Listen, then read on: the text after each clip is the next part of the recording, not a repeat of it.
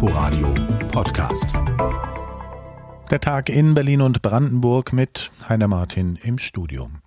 Ja, wir leben weiterhin in ungewöhnlichen Zeiten, Corona bedingt. Vor Monaten ging ja praktisch überhaupt nichts mehr, der sogenannte Lockdown. Inzwischen sind strenge Auflagen auch wieder gelockert worden, aber genau das öffnet wohl auch eine Grauzone, die schnell übermütig machen kann. Siehe die Party in der Berliner Hasenheide mit rund 3000 Beteiligten am Wochenende mit Sicherheit nicht Corona-konform. Und das ist ja nur ein Beispiel, das manche unruhig macht. Nach einer längeren Pause hatte das Robert Koch-Institut wieder zu einem Briefing eingeladen und Inforadio-Reporterin Birgit Radatz war dort. Mit einer tiefen Sorgenfalte trat RKI-Chef Lothar Wieler heute vor die Kamera. Es war das erste gestreamte Pressebriefing nach einem Monat und Wieler betonte, wir sind mitten in einer sich rasant entwickelnden Pandemie. Innerhalb von sieben Tagen hatten sich zuletzt über 3600 Menschen infiziert.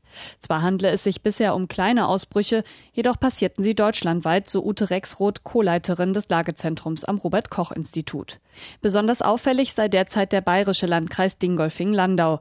Andere Bundesländer, darunter auch Brandenburg, verhängten nach einem Corona-Ausbruch auf einem Gemüsehof Reisebeschränkungen für Menschen aus der Region. Wir hatten zwischenzeitlich den Fall, dass über 150 Landkreise in den letzten sieben Tagen keine Fälle gemeldet haben. Und jetzt ist das schon deutlich zurückgegangen. Das sind jetzt nur noch 95. In Berlin liegt der sogenannte Sieben-Tages-Inzidenz derzeit über dem Bundesdurchschnitt.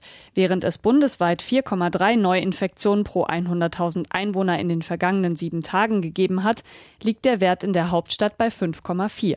RKI-Chef Lothar Wieler. Die neueste Entwicklung in Deutschland, die macht mir und die macht uns allen im Robert Koch Institut große Sorgen. Wir hatten es ja alle geschafft, die Fallzahlen über mehrere Wochen stabil zu halten. Und dieser Erfolg zeigt uns, dass wir das Virus eindämmen können. Aber das gelingt uns nur, wenn wir uns an die AHA-Regeln halten. Die AHA-Regel, also Abstand halten, Hygienevorschriften wie regelmäßiges Händewaschen einhalten und Mund-Nase-Bedeckung tragen, sei der Schlüssel dafür, die Pandemie einzudämmen, so Wieler. Sie dürfte nicht in Frage gestellt werden. Illegale Partys, wie sie zuletzt in der Hasenheide gefeiert wurden, bezeichnete Wieler als rücksichtslos und fahrlässig. Auch wenn das zum Beispiel alles junge Menschen sein mögen, die ja aus statistischer Wahrscheinlichkeit weniger schwer erkranken. Diese Menschen können aber das Virus in ihre Familien tragen. Ob die gestiegenen Zahlen nun schon der Beginn einer zweiten Welle seien, wolle und könne er nicht sagen, sagte Wieler. Bisher sei er noch optimistisch.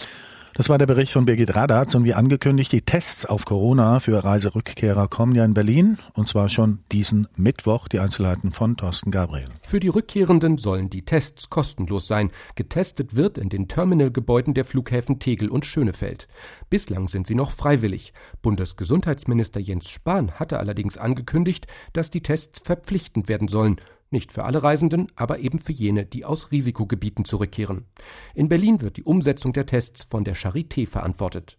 Die Gesundheitsministerkonferenz von Bund und Ländern hatte sich am vergangenen Mittwoch darauf verständigt, dass Reisende aus solchen Gebieten im Ausland unmittelbar nach ihrer Rückkehr auf das Coronavirus getestet werden sollen. In rund zwei Wochen geht es ja wieder los an den Schulen in Berlin und Brandenburg und nach aktuellem Stand der Planungen in voller Klassenstärke im Präsenzunterricht, das heißt der Lehrer vor der Klasse. Der Deutsche Lehrerverband rechnet aber schon jetzt mit einem großen Durcheinander. Warum das so ist, Inforadio-Reporterin Jule Keppel hat mal rumgehört. Die Stundenpläne für das neue Schuljahr sind in der Schule in der Kölnischen Heide fertig. Ihre Direktorin Astrid Sabine Busse vom Interessenverband Berliner Schulleitungen richtet sich auf einen Start im Normalbetrieb ein. Es bleiben Sorgen, weil die Gruppengrößen nicht begrenzt sind und die Kinder in den Klassenräumen und auf den Fluren keinen Mindestabstand einhalten können. Das geht nicht mit Vollbetrieb. Die Hygieneregeln, denke ich, bleiben dieselben. Ich sage das alte bekannte Händewaschen. Maskenpflicht gab es in der Schule sowieso nicht.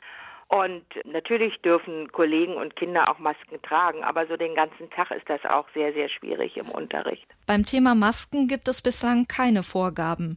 Nur mit einer einheitlichen Regelung seien die Schulen handlungsfähig, sagt der stellvertretende Vorsitzende der Bundesdirektorenkonferenz Ralf Treptow. Er fordert eine Maskenpflicht auf dem Schulgelände. Damit wir eben sozusagen den Lernenden auch äh, auf einer Rechtsgrundlage sagen können, auf den Fluren, äh, gegebenenfalls auch äh, auf dem Hof oder wo auch immer tragt ihr bitte alle eine Maske und nur wenn ihr an eurem Platz sitzt, bei äh, Lüftung, Querlüftung der Unterrichtsräume, dann könnt ihr während einer Lernphase gegebenenfalls die Maske absetzen oder auch eine Schule sagt, auch dort müsst ihr die Maske tragen. Die Bildungsverwaltung prüft, ob ein Mund-Nasenschutz Pflicht werden soll. Vor dem Start müssen die Schulen klären, wie der Unterricht stattfinden kann, wenn die Risikogruppe 60 plus weiter fehlt. Ältere Lehrerinnen und Lehrer dürfen zu Hause bleiben und es drohen Stundenausfälle. Der Vorsitzende des Berliner Landeselternausschusses Norman Heise hat einen Vorschlag, um der Personalnot zu begegnen. Unsere Idee war an der Stelle verstärkt, um die Studierenden in den Universitäten, die auf Lehramt studieren, zu werben, um sie an die Schulen zu holen. Denn neben den Lehrkräften war ja auch angekündigt, dass die Schülerinnen und Schüler nochmal stärker individuell gefördert werden, um das, was sie während der Schulschließungen und des reduzierten Unterrichtes verpasst haben, auch nachholen. Um den Lernrückstand aufzuholen, können Brandenburger Schülerinnen und Schüler der Grundschulen und Sekundarstufe 1 individuelle Förderpläne erhalten. Ihnen sollen Lehrkräfte helfen, die aus gesundheitlichen Gründen von zu Hause arbeiten müssen und den Präsenzunterricht aus der Ferne ergänzen. Ende August will das Bildungsministerium des Landes entscheiden, ob es Lernangebote in den Herbstferien geben wird. Auch Zielgruppenunterricht am Sonnabend ist Teil der Überlegungen. Nach Brandenburg, die Preise für Wohnungen, Häuser und Bauland kennen in Brandenburg seit Jahren nur eine Richtung, nämlich richtig nach oben.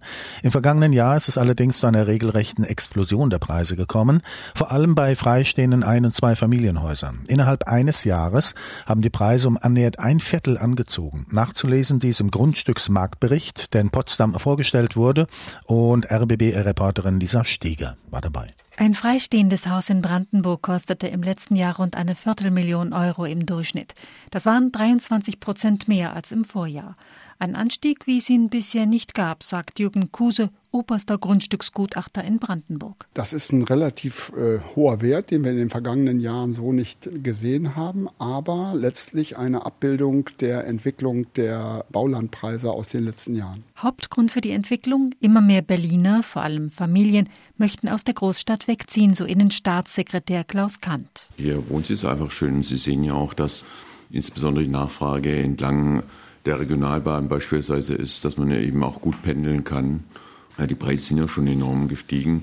So richtig ist noch nicht klar, wo das Ende erreicht wird. Die teuerste Stadt Brandenburgs war, wie schon zuvor, Kleinmachnow, wo man für ein Haus im Schnitt über 830.000 Euro bezahlte. Aber auch in Bernau waren es 300.000 Euro durchschnittlich. Weil es im Speckgürtel kaum noch Angebote gibt, suchen die Käufer inzwischen auch woanders im Land, so Gutachter Kuse. Die Städte der zweiten Reihe sind ausgesprochen attraktiv, aber auch einige ländliche, dörfliche Lagen sind deutlich stärker nachgefragt als in den Vorjahren. Am anderen Ende der Preisskala finden sich Städte wie etwa Mühlberg im Elbe-Elster-Kreis. Dort wechselten die Häuser für durchschnittlich nicht einmal 30.000 Euro den Besitzer. Die Schere zwischen Speckgürtel und ländlichen Gegenden geht also immer weiter auf. Flächendeckend teurer geworden sind dagegen Eigentumswohnungen. 13 Prozent Preisanstieg in nur einem Jahr waren es etwa bei Wohnungen, die zum ersten Mal verkauft wurden. Spitzenreiter war dabei Potsdam, wo der Quadratmeter im Schnitt über 5000 Euro kostete. Die vorgestellte Statistik enthält die Zahlen des letzten Jahres. Die Corona-Krise ist dort also noch kein Thema. Doch Gutachter Kuse hat bisher keine Hinweise, dass die Krise Wohnraum wieder billiger machen wird. Unsere aktuellen Ergebnisse zeigen eigentlich keine Veränderung gegenüber dem Vorjahr. In die Zukunft gucken können wir leider nicht. Erst die zweite Jahreshälfte, so Kuse, wird zeigen, was Corona für die Wohnraumpreise in Brandenburg tatsächlich bedeutet. Andreas Kalbitz soll nicht länger Mitglied seiner Partei der AfD sein, so hat es ja das Schiedsgericht am Wochenende entschieden. Kalbitz selbst will das aber nicht einfach akzeptieren und vor dem Landgericht klagen. Als Parteiloser auch weiterhin Fraktionschef der AfD im Brandenburger Landtag bleiben. Geht das alles so einfach? Unsere landespolitische Korrespondentin Amelie Ernst hat mal nachgehört. Immer deutlicher spaltet sich die Brandenburger AfD in zwei Lager. Auf der einen Seite stehen die Kalbitz-Unterstützer. Sie beharren darauf, dass Andreas Kalbitz auch ohne Parteibuch Fraktionschef im Landtag bleibt. Zu ihnen gehört auch Dennis Holoch, der parlamentarische Geschäftsführer der AfD im Landtag. Es wurde auch schon geprüft durch mehrere Juristen, wie der aktuelle Sachstand ist. Die einhellige Meinung ist, dass ja Kalbitz weiterhin Fraktionsvorsitzender juristisch ist und auch Mitglied der Fraktion. Dementsprechend ändert sich dahingehend für die Fraktion erstmal nichts juristisch gesehen. Denn die AfD-Fraktion hatte ihre Regeln diesbezüglich ja extra wegen Kalbitz geändert. Formal dürfte er also Fraktionschef bleiben. Anders sehen das allerdings parteiinterne Kritiker und erhalten Unterstützung von AfD-Chef Jörg Meuthen. Schauen Sie, die Entscheidung über einen Verbleib von Andreas Kalbitz in der Fraktion oder gar im Fraktionsvorsitz, die würde ja die Einheit der Partei gefährden, denn die Fraktion würde damit sagen, wir akzeptieren nicht die Entscheidung des äh, gewählten Bundesvorstandes und auch nicht die Entscheidung des obersten Schiedsgerichtes der Partei, ebenfalls vom Bundesparteitag gewählt. Damit würde sich die gesamte Fraktion direkt gegen die Partei im Ganzen wenden. Das wäre so nicht hinnehmbar. Doch Kalbitz Unterstützer bleiben selbstbewusst. Jörg Meuthen habe der Fraktion gar nichts zu sagen, entgegnet Fraktionsgeschäftsführer Dennis Hohloch. Na gut, was Herr Meuthen denkt und was Herr Meuthen tut, ist erstmal äh, Nebensache für das, was die Fraktion macht. Da hat er nun kein Mitspracherecht. Er ist Bundesvorsitzender der Partei. Wir sind hier eine Landtagsfraktion. Juristisch gesehen müsste er sich das vielleicht auch erstmal erklären lassen, wie die aktuelle Sachlage ist. Ich habe es ja eben ausgeführt. Herr Kalbitz ist juristisch betrachtet noch Fraktionsvorsitzender. Wenn Herr Meuthen sich dagegen stellt, würde er sich ja auch gegen geltendes Recht stellen. In der kommenden Woche will sich die AfD-Fraktion zu einer Sondersitzung treffen. Ob auch dann noch eine Mehrheit hinter Andreas Kalbitz steht, das ist offen.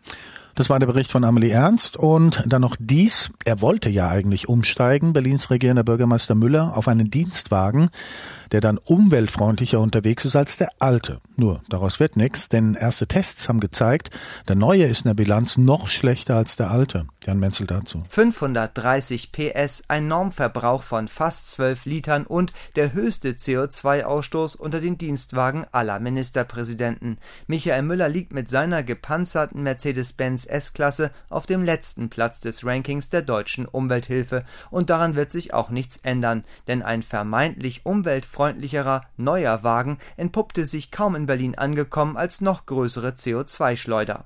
Schuld daran ist in erster Linie die Panzerung. Müller ist auf Anraten des Landeskriminalamts besonders geschützt unterwegs, was zwangsläufig Gewicht, Verbrauch und Schadstoffausstoß nach oben treibt. In Sicherheitsfragen kenne man sich naturgemäß nicht so aus, räumt Jürgen Resch, Geschäftsführer der Deutschen Umwelthilfe ein. Es falle aber auf, dass es unterschiedlich gepanzerte Wagen gebe und Berlin bei der Motorisierung der Karossen an der Spitze liege, kritisiert Resch.